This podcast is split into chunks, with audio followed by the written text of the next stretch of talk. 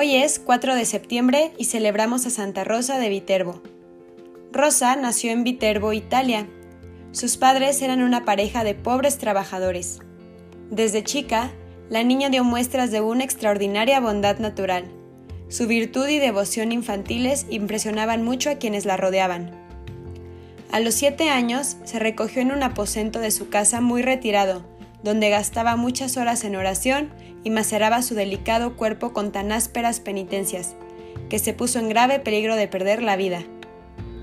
En el curso de una enfermedad que sufrió Rosa cuando tenía ocho años de edad, tuvo una visión de Nuestra Señora, quien le dijo que debería vestir el hábito de San Francisco, pero sin alejarse de su casa, donde tendría que dar un ejemplo magnífico a familiares y vecinos de palabra y obra.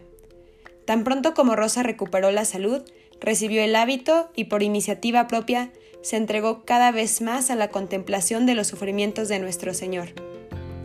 Redobló sus admirables austeridades, mayormente después que se le apareció Jesús crucificado, cuya dolorosa imagen le quedó tan impresa en la mente y en el corazón que la violencia del amor la traía como fuera de sí y la hacía correr por calles y plazas desahogando los ardores de su pecho y cantando las divinas alabanzas. Comenzó Rosa su predicación, o más exactamente las exhortaciones que la jovencita hacía a sus conciudadanos para que cumplieran la obligación de la penitencia y de la fidelidad a Dios y a la Iglesia, pues la unidad de la Iglesia en ese tiempo estaba turbada por la proliferación de varias herejías y por las sangrientas luchas civiles. Las exhortaciones de Rosa fueron interpretadas en sentido político y como abierta oposición al emperador Federico II. Por ese motivo, se mandó al destierro a toda la familia de Rosa. A los 18 meses de haber salido de su pueblo natal, pudo regresar a él, después de la muerte de Federico II. El pueblo entero salió a recibir a la mujer extraordinaria, contentos todos de recuperar aquel tesoro, que ahora apreciaban más después de haberlo perdido. Por segunda vez intenta entrar en un convento. Esta vez el monasterio lleva el bonito nombre de Santa María de las Rosas, pero por segunda vez se le cierran las puertas del claustro. Dios no la destinaba a la vida religiosa. Y por consejo de su confesor, Pedro de Capotosti, decide de nuevo entrar y convertir su casa en el claustro soñado. Esta vez, sin embargo, tendrá que preocuparse de la santificación de otras almas. Algunas amigas suyas de Viterbo se unen a ella para guardar silencio, cantar salmos y oír sus exhortaciones espirituales. Ante la constante afluencia de nuevas jóvenes, el confesor de Rosa les compra un terreno cerca de Santa María de las Rosas. Allí floreció una comunidad que tomó la regla de la Orden Tercera de San Francisco.